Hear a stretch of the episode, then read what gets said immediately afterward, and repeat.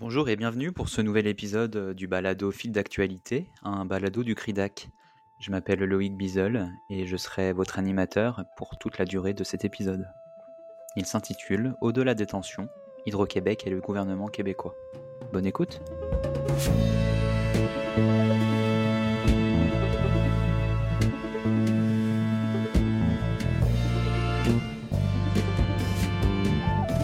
C'est à l'analyse politique de l'affrontement des pouvoirs que cet épisode va s'attarder. Il va être l'occasion de revenir sur l'histoire d'Hydro-Québec, sur la nationalisation de l'électricité québécoise. Mais en rester au seul niveau d'analyse des conflits serait manquer l'occasion de réfléchir aux liens subtils qui unissent Hydro-Québec à la vie citoyenne dans la province, ainsi qu'à la myriade d'autres acteurs sociaux engageant des bras de fer avec l'entreprise. C'est ce que nous tâcherons de faire avec mon invité d'aujourd'hui. Il s'agit de Stéphane Savard. Il est professeur d'histoire à l'Université du Québec à Montréal, l'UCAM, et membre régulier du Centre de recherche interdisciplinaire sur la diversité et la démocratie, le CRIDAC.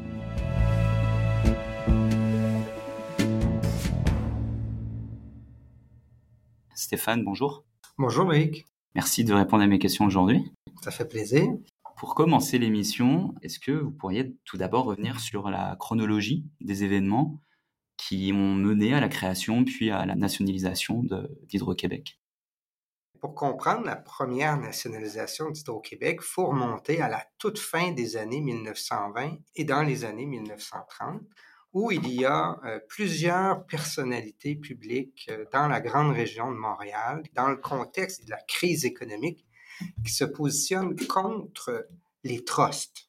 Trusts qui agissent dans les différents domaines en lien avec ce que l'on considère comme les services publics, et notamment les trusts de l'électricité. Et dans la région de Montréal, depuis euh, la fin des années 1910, dans les années 1920, on a vu apparaître une grande compagnie qui est la Montreal Light, Heat and Power, qui, euh, elle, a réussi à s'arroger le monopole de la production et essentiellement de la distribution de l'électricité mmh. sur l'île de Montréal, avec des tarifs jugés exorbitants à l'époque pour euh, un service qui est considéré comme étant essentiel. Donc, il y a des personnalités publiques connues qui se positionnent en faveur d'une nationalisation de l'électricité on est dans une forme de nationalisme économique qui vise surtout à réduire les tarifs. Dans ce contexte-là, il y a un parti politique qui va naître, c'est l'Action libérale nationale. Au milieu des années 1930, l'Action libérale nationale se positionne contre la corruption du Parti libéral de Tachereau, et euh, est très influencé par des courants euh, de pensée au sein de l'Église catholique, entre autres, sur le corporatisme comme euh, solution pour réformer le libéralisme économique, et donc se positionne contre les trusts de l'Action libérale nationale et en faveur de la nationalisation de l'électricité. L'Action libérale nationale, pour réussir à déloger le Parti libéral au pouvoir, va s'associer avec le Parti conservateur de Maurice Duplessis pour créer l'Union nationale. Et l'Union nationale va prendre le pouvoir en 1936, mais c'est Duplessis qui est le chef de l'Union nationale. Et très rapidement, Duplessis va évacuer bien des réformes souhaitées par l'Action libérale nationale, dont celle de la nationalisation de l'électricité. Quand le Parti libéral prend le pouvoir en 1939, quelques années plus tard, en pleine Deuxième Guerre mondiale, va proposer euh, le projet d'étatiser la Montreal Light and Power en ayant préalablement demandé à la Montreal de baisser ses tarifs. Euh, ça a le plus ou moins fonctionné et finalement met sa menace à exécution. Donc, on prend euh, les actifs de la Montreal Light and Power, on les étatise et c'est comme ça qu'Hydro-Québec est créé dès 1944 avec comme mandat euh, de produire et aussi et surtout de distribuer l'électricité à un tarif euh, le plus bas possible en fonction d'une saine gestion administrative et financière. Donc, première nationalisation de l'électricité. Dans la loi d'Hydro-Québec, Hydro-Québec pourrait acheter d'autres réseaux aussi, pourrait s'étendre en dehors du territoire de, euh, de l'île de Montréal. Et c'est ce qui va arriver petit à petit euh, au cours des années 50. Duplessis revient au pouvoir en 1945 et très rapidement, le gouvernement de Maurice Duplessis va permettre une certaine expansion d'Hydro-Québec. D'abord en achetant des actifs euh, qui appartenaient à une autre euh, entreprise publique, le Syndicat national de l'électricité, en Abitibi. Donc, Hydro-Québec va avoir un pied en Abitibi euh, à partir de la fin des années 1940, début des années 1950, et aussi et surtout en permettant à Hydro-Québec d'avoir les droits hydrauliques sur les rivières de la côte nord, particulièrement, première rivière que le gouvernement du Plessis octroie les droits hydrauliques, c'est la rivière de la Bersimis, qui va donner lieu au premier grand complexe hydroélectrique sur la côte nord, le complexe Bersimis. Et ensuite, en 56, euh, le gouvernement du Plessis va réserver les droits hydrauliques sur les rivières Manicouagan et Outarde pour Hydro-Québec. On ne parle pas de deuxième nationalisation encore, mais dans le contexte de compétition avec d'autres entreprises privées de production et distribution d'électricité, comme la Shawinigan Water and Power, le gouvernement du Plessis, dans les années 50, favorise Hydro-Québec en permettant Hydro-Québec justement d'aller produire de l'électricité en dehors du territoire de Montréal. Il n'y avait plus vraiment de ressources hydroélectriques là et les besoins sont très grands pour le réseau d'Hydro-Québec sur l'île de Montréal. Et il faut attendre la Révolution tranquille, qui est dans un contexte bien particulier d'un nouveau nationaliste québécois, qui souhaite que l'État québécois devienne l'État des Canadiens français du Québec, qui deviennent progressivement des Québécois, un État interventionniste. On n'a plus peur d'un État interventionniste avec des filets sociaux, des programmes sociaux. Et dans le contexte économique, les nouveaux nationalistes québécois souhaitent que l'État intervienne davantage pour favoriser la prise en charge, la prise en main d'une partie de l'économie par les Canadiens français qu'on considérait qu'ils étaient euh, des citoyens de seconde zone. Et donc, les richesses naturelles sont visées comme étant des outils pour aller favoriser le développement économique et l'industrialisation du Québec, en grande partie par des Canadiens français, par des entreprises québécoises. Donc, c'est dans ce contexte-là que le gouvernement de Jean Lesage, avec René Lévesque qui est à la tête du ministère des Richesses naturelles, développe le projet de la nationalisation de l'électricité. En fait, c'est la deuxième nationalisation de l'électricité à ce moment-là, avec donc comme objectif de prendre le contrôle de la production et de la distribution de l'ensemble des ressources hydroélectriques, ou presque, là, on dit de l'ensemble, mais c'est pas vrai. Il y a certaines entreprises qui produisent de l'électricité pour leurs propres besoins qui seront pas nationalisés. Mais sinon, tout le reste, on nationalise l'électricité, on permet à Hydro-Québec d'étendre ses tentacules sur l'ensemble du territoire québécois pour uniformiser le réseau, baisser les tarifs. Et donc, c'est le grand projet qui mènera à la campagne électorale de 1962, où on considérait que l'électricité était la clé pour l'avenir économique du Québec où on considérait justement que le projet de nationalisation de l'électricité était le levier, en fait, pour euh, mettre un terme au colonialisme économique qui, était victime les Canadiens français. Le terme colonialisme économique était employé par Jean Lesage lui-même pendant la campagne électorale. Merci pour tous ces éléments de contextualisation. Je pense qu'on comprend bien le tournant majeur qu'il y a eu au moment de la Révolution tranquille le tournant majeur pour euh, la création d'Hydro-Québec, en tout cas la, nationalisation, deuxième nationalisation d'Hydro-Québec. Comment est-ce que l'histoire ensuite des rapports euh, État et Hydro-Québec a évolué à partir de ce moment-là Quels ont été les, les grands événements qui ont jalonné cette histoire et les relations entre l'entreprise nationale et les gouvernements successifs? Mais ce qu'il faut comprendre, c'est que dès sa création, Hydro-Québec n'est pas une entreprise privée. Elle n'est pas indépendante de l'État québécois. C'est une entreprise publique, une société d'État, dès sa création en 1944. Et donc, Hydro-Québec relève d'un ministère. À l'époque de la Révolution tranquille, elle relève du ministère des Richesses naturelles et euh, elle doit faire rapport au ministre. Et donc, elle fait rapport aussi euh, jusqu'à un certain point euh, à l'ensemble du gouvernement qui est en place. Euh, ces rapports, ces, ces grands projets sont souvent discutés à l'Assemblée nationale, soit dans les commissions parlementaires à, certains moments dans les années 60, mais particulièrement à partir des années 70, lorsqu'on met en place des commissions parlementaires et des processus d'audience publique dans les commissions parlementaires.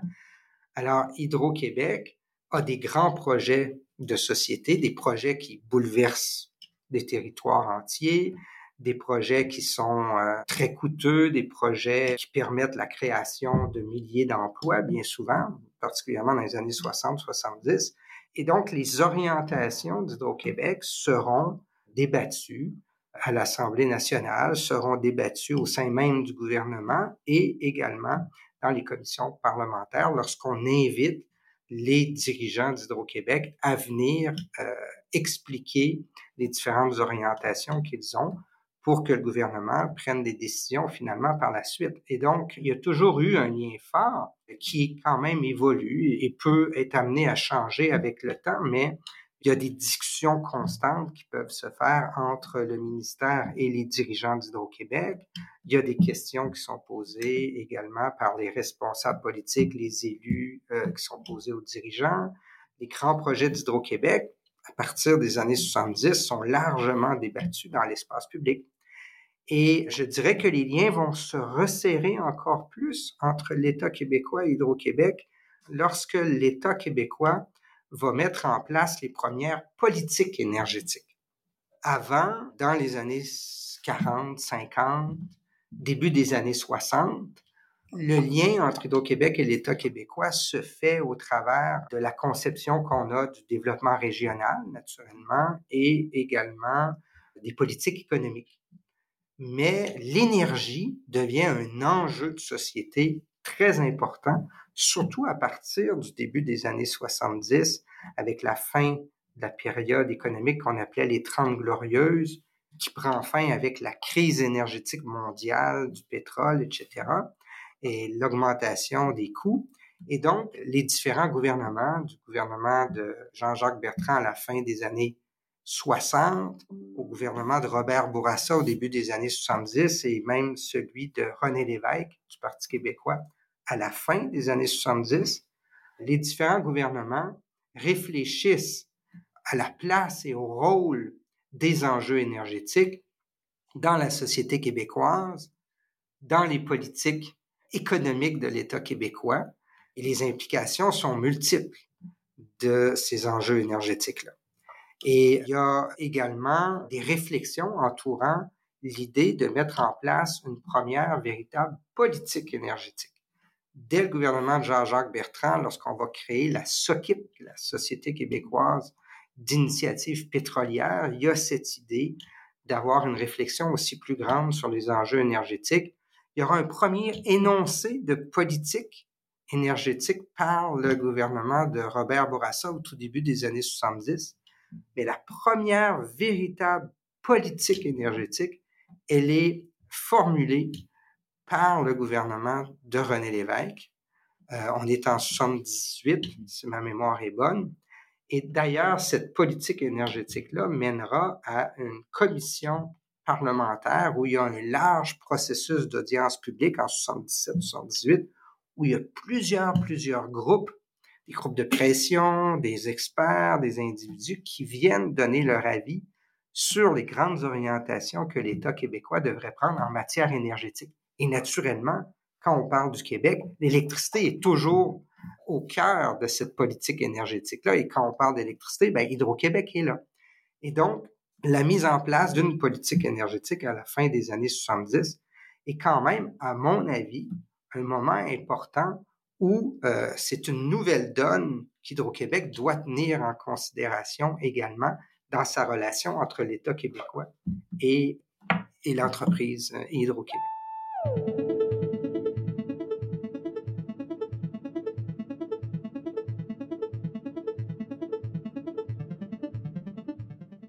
On est hydro-québécois. Ce slogan, c'est celui d'une campagne promotionnelle datant de 1973 qui illustre bien le symbole puissant que représente Hydro-Québec dans l'imaginaire collectif québécois. Outre le monopole de production et de distribution d'électricité pour le territoire du Québec, l'entreprise étatique a été et continue d'être considérée par le gouvernement comme un instrument privilégié de développement économique. Cette charge symbolique contribue à politiser davantage les enjeux entourant Hydro-Québec et de fait suscite de nombreux débats et résistances au sein de l'espace public. La dernière illustration de ce phénomène a été la relation tendue entre l'ex-PDG d'Hydro-Québec Sophie Brochu et le ministre de l'économie, de l'innovation et de l'énergie Pierre Fitzgibbon. En effet, au début de l'année 2023, leurs visions divergentes de la mission d'Hydro-Québec se sont affrontées dans les médias. D'un côté, Sophie Brochu souhaitait que l'entreprise respecte ses engagements de production d'énergie plus respectueuse de l'environnement. De l'autre, Pierre Fitzgibbon manifestait sa volonté de développer davantage l'hydroélectricité québécoise pour la vendre à bas coût et ainsi attirer les entreprises étrangères.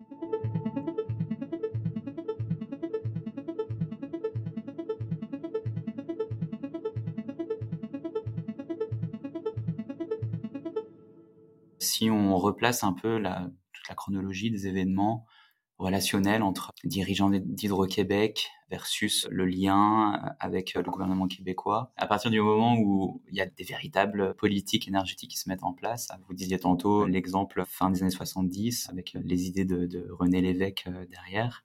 Comment est-ce que l'actualité récente s'inscrit là dans l'évolution des rapports État québécois versus dirigeants, dirigeantes euh, d'Hydro-Québec? D'abord, je pense que ça illustre la relation et le va-et-vient qu'il peut y avoir entre le gouvernement et ces sociétés d'État, dont Hydro-Québec. C'est-à-dire que, justement, l'État québécois peut avoir des grandes orientations, des grandes orientations qui ne seront pas nécessairement formulées en vase clos. Là. Je veux dire, quand l'État québécois réfléchit à sa politique énergétique, les gens du ministère, le ministre et tout, ont certainement consulté de près ou de loin les dirigeants d'Hydro-Québec, par exemple. Maintenant, euh, parfois, on peut avoir des conflits entre une certaine vision au sein des dirigeants de l'entreprise publique et celle euh, mise en place par le gouvernement. Souvent, ce sont des jeux de coulisses. C'est-à-dire que le public, les citoyens, on, on les voit pas trop, puis à un moment donné, on arrive à des orientations qui reflète un certain consensus qu'il y a eu à la suite de discussions qui ont pu être fermes, qui ont pu être plus faciles à faire sur les grandes orientations de l'entreprise. Mais Hydro-Québec a aussi une certaine indépendance dans la mesure où c'est une, une, grosse, une grosse boîte avec tout plein d'experts et tout qui font leur propre analyse et, viennent défendre leur position derrière les portes closes au ministère ou encore des positions publiques. Je pense qu'il y a un jeu de relations comme ça qui se, qui se fait entre Hydro-Québec et l'État québécois. Et, au sein même d'Hydro-Québec, les journalistes ont bien expliqué qu'il y a différentes tendances. C'est une grosse boîte, comme je le disais, il y a beaucoup de personnes. Et donc, c'est pas vrai que tout le monde a nécessairement la même vision il peut y avoir des frictions au sein d'une grande organisation comme Hydro-Québec. À mon avis, c'est pas différent ce qu'on vit là que ce qu'il y a pu avoir dans le passé. C'est-à-dire que c'est des choses normales qui arrivent pour une entreprise d'État qui relève d'un ministère et qui doit, jusqu'à un certain point, justement, toujours justifier ses grandes orientations. On comprend bien que les enjeux énergétiques. C'est vraiment des, un objet d'étude vraiment privilégié là, pour comprendre, réussir à bien euh, saisir euh, l'évolution de la, société québécoise, puis notamment euh, les enjeux politiques, et puis le rapport très particulier, très complexe qu'a l'État québécois avec Hydro-Québec. Oui, et je dirais même que, bon, j'en ai fait des sujets de recherche bien souvent, puisque dès qu'un enjeu énergétique se politise dans l'espace public. Donc, il y a une politisation de cet enjeu-là dans l'espace public. Moi, ce qui m'intéresse en tant que chercheur, en tant que spécialiste en histoire politique, c'est justement d'analyser les conflits, les positionnements des différents acteurs et pas juste les élus, mais bien les différents groupes de pression qui interviennent sur cet enjeu qui s'est politisé d'analyser ces conflits-là, donc les différences de position, les conflits de valeurs et de représentation symbolique, identitaire, etc., qui entoure cet enjeu qui s'est politisé là et de voir si ça évolue dans le temps. Moi, c'est ça qui m'intéresse comme chercheur. Je l'ai fait, par exemple, pour l'énergie nucléaire, qui est devenu un enjeu au Québec à partir de la fin des années 70, justement, où il y avait des groupes de pression environnementaliste qui voulaient que le Québec sorte du nucléaire, où il y avait d'autres euh, personnes, d'autres groupes de pression, peut-être plus issus du grand domaine de l'économie, qui étaient en faveur du nucléaire. Et donc, c'était quoi les arguments employés? Quels experts on faisait appel pour appuyer notre prise de position? Quelle valeur, quelle représentation on associait? Donc ça, c'était quelque chose qui m'a toujours intéressé. Même chose pour le grand projet de la baie James, par exemple, le projet du complexe La Grande à la baie James, ou encore l'autre projet de la baie James qui a jamais eu lieu, celui Grande Baleine.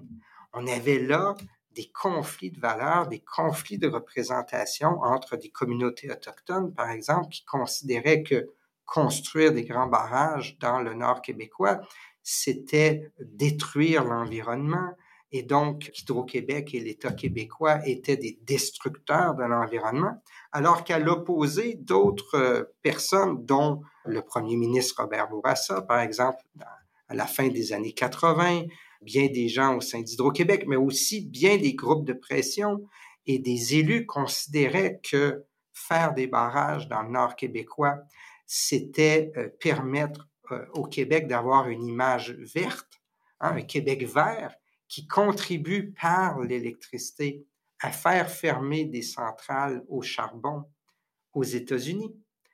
Donc, on était pro-environnement si on faisait des barrages dans Nord. Et là, vous voyez tout de suite un conflit énorme de valeurs et de représentation entre différents groupes de pression et ça, ça peut évoluer dans le temps. Ça, ça, ça m'intéresse vraiment. Justement, comment s'insèrent aujourd'hui euh, toutes ces préoccupations politiques euh, qui entourent la gestion d'Hydro-Québec, la vue que le, gouvernement québécois peut avoir? Là, euh, si on prend les dernières sorties médiatiques du ministre Fitzgibbon puis François Legault, ils parlaient tous les deux de la reconstruction de barrages vis-à-vis de la destruction que ça a pu avoir notamment sur les communautés autochtones qui ont été les premiers, premières impactés par la construction de ces barrages. Aujourd'hui, avec toute la connaissance qu'on a, quelle réaction est-ce que vous avez pu vous euh, suivre euh, vis-à-vis de ces, euh, de ces projets-là que le gouvernement québécois peut encore avoir? D'abord, en voyant ça, je me suis dit, il n'y a rien de nouveau. Et la position du gouvernement et même de certaines personnes au sein d'Hydro-Québec, ou d'Hydro-Québec maintenant qui est la nouvelle position, semble-t-il, elle s'inscrit directement dans l'histoire d'Hydro-Québec et de l'État québécois. C'est-à-dire que l'idée là du gouvernement Legault, si je me trompe pas, de faire du Québec la batterie de l'Amérique du Nord, les termes ont changé, mais c'est sensiblement la même approche et la même idée, avec des termes différents, qu'avait le premier ministre Robert Bourassa en lançant le projet de la baie James. Et dès le milieu des années 70, Bourassa se dit que le projet de la baie James est fantastique pour une énergie qui est propre. Il parle d'énergie propre par opposition à d'autres sources d'énergie qui sont produites, notamment les centrales au charbon aux États-Unis. Et dans les années 70, on parle déjà de plus acide. Et là, au début des années 80, quand il y a la crise économique, même fin 70, début 80, il y a un ralentissement économique, fin des années 70, crise économique au début des années 80. Et là, ça correspond aux premières années où on reçoit la livraison de l'électricité en provenance de la James. Le Québec se ramasse en surplus, finalement. On est en surplus parce que quand on a lancé la baie James, on était persuadé la demande en électricité doublait à tous les 10 ans. Donc, au début des années 70, on était persuadé que dès la fin des années 70, on avait besoin de toute l'énergie de la baie. On allait commencer à en avoir besoin. Mais la situation a changé à la fin des années 70, début des années 80, et donc on est en surplus. Et c'est là que, à la fois le gouvernement Lévesque, mais encore plus le gouvernement Bourassa à partir du milieu des années 80, va présenter le Québec comme une terre fertile pour l'électricité. On présente le Québec comme ça depuis très longtemps. Mais, justement, on va présenter les surplus comme un moyen d'enrichir le Québec et de faire fermer aussi, comme je le disais tout à l'heure, de contribuer à l'image d'un Québec vert en faisant fermer aussi des centrales au charbon. Même que Bourassa va plus loin à la fin des années 80 en disant, écoutez, nous, on pourrait construire de nouvelles centrales qu'on n'aura pas besoin tout de suite, peut-être juste dans 20-30 ans, mais pas tout de suite. On va en construire des nouvelles, on va exporter cette énergie-là et le Québec va s'enrichir, la notion d'enrichissement aussi, tout en étant vert. Donc ça, c'est un discours qu'on voit dès la fin des années 70, 80 surtout. Et, l'idée de création d'emplois aussi. Donc, on construit tout de suite, ça crée des emplois. Donc, ce que le gouvernement Legault a, ce que Jean Charest avait avec son projet du plan Nord, dans lequel il y avait de l'hydroélectricité là-dedans, c'est exactement la même chose. Alors, quand Legault reprend en disant on va faire du Québec la batterie de l'Amérique du Nord, parce qu'on va vendre l'électricité, on a un fort potentiel, on va en vendre. Moi, en tant qu'historien, je vois que c'est la continuité, à quelques nuances près, avec les discours des années 70-80. Eh bien, je pense qu'on peut s'arrêter là. Merci beaucoup, Stéphane Savard, euh, d'avoir euh, répondu à mes questions aujourd'hui. Je pense qu'avec euh, tous les éléments que vous nous avez apportés, nous pouvons regarder l'histoire d'Hydro-Québec avec un regard beaucoup plus riche. On suivra les enjeux qui entoureront la prise en poste prochaine du successeur de Sophie Brochu, Michael Sabia, à compter du 1er août, avec grand intérêt. Et je suis sûr que vous ne manquerez pas, vous aussi, d'être vigilant à cet égard. Je vous remercie encore euh, beaucoup d'avoir euh, répondu à mes questions aujourd'hui. Ce fut un grand plaisir pour moi, puis je ne suis pas un politologue ou un sociologue, euh, et encore moins un futurologue, mais en tant qu'historien, c'est sûr que je vois des choses qui se passent aujourd'hui, que je peux les recontextualiser en fonction de ce qui s'est passé à l'époque. Puis dans le cas d'Hydro-Québec, c'est fascinant puisque c'est une entreprise encore très, très, très importante chez nous et qui a toujours un côté identitaire attaché au Québec. Donc, ça m'a fait plaisir de vous parler aujourd'hui. Merci beaucoup.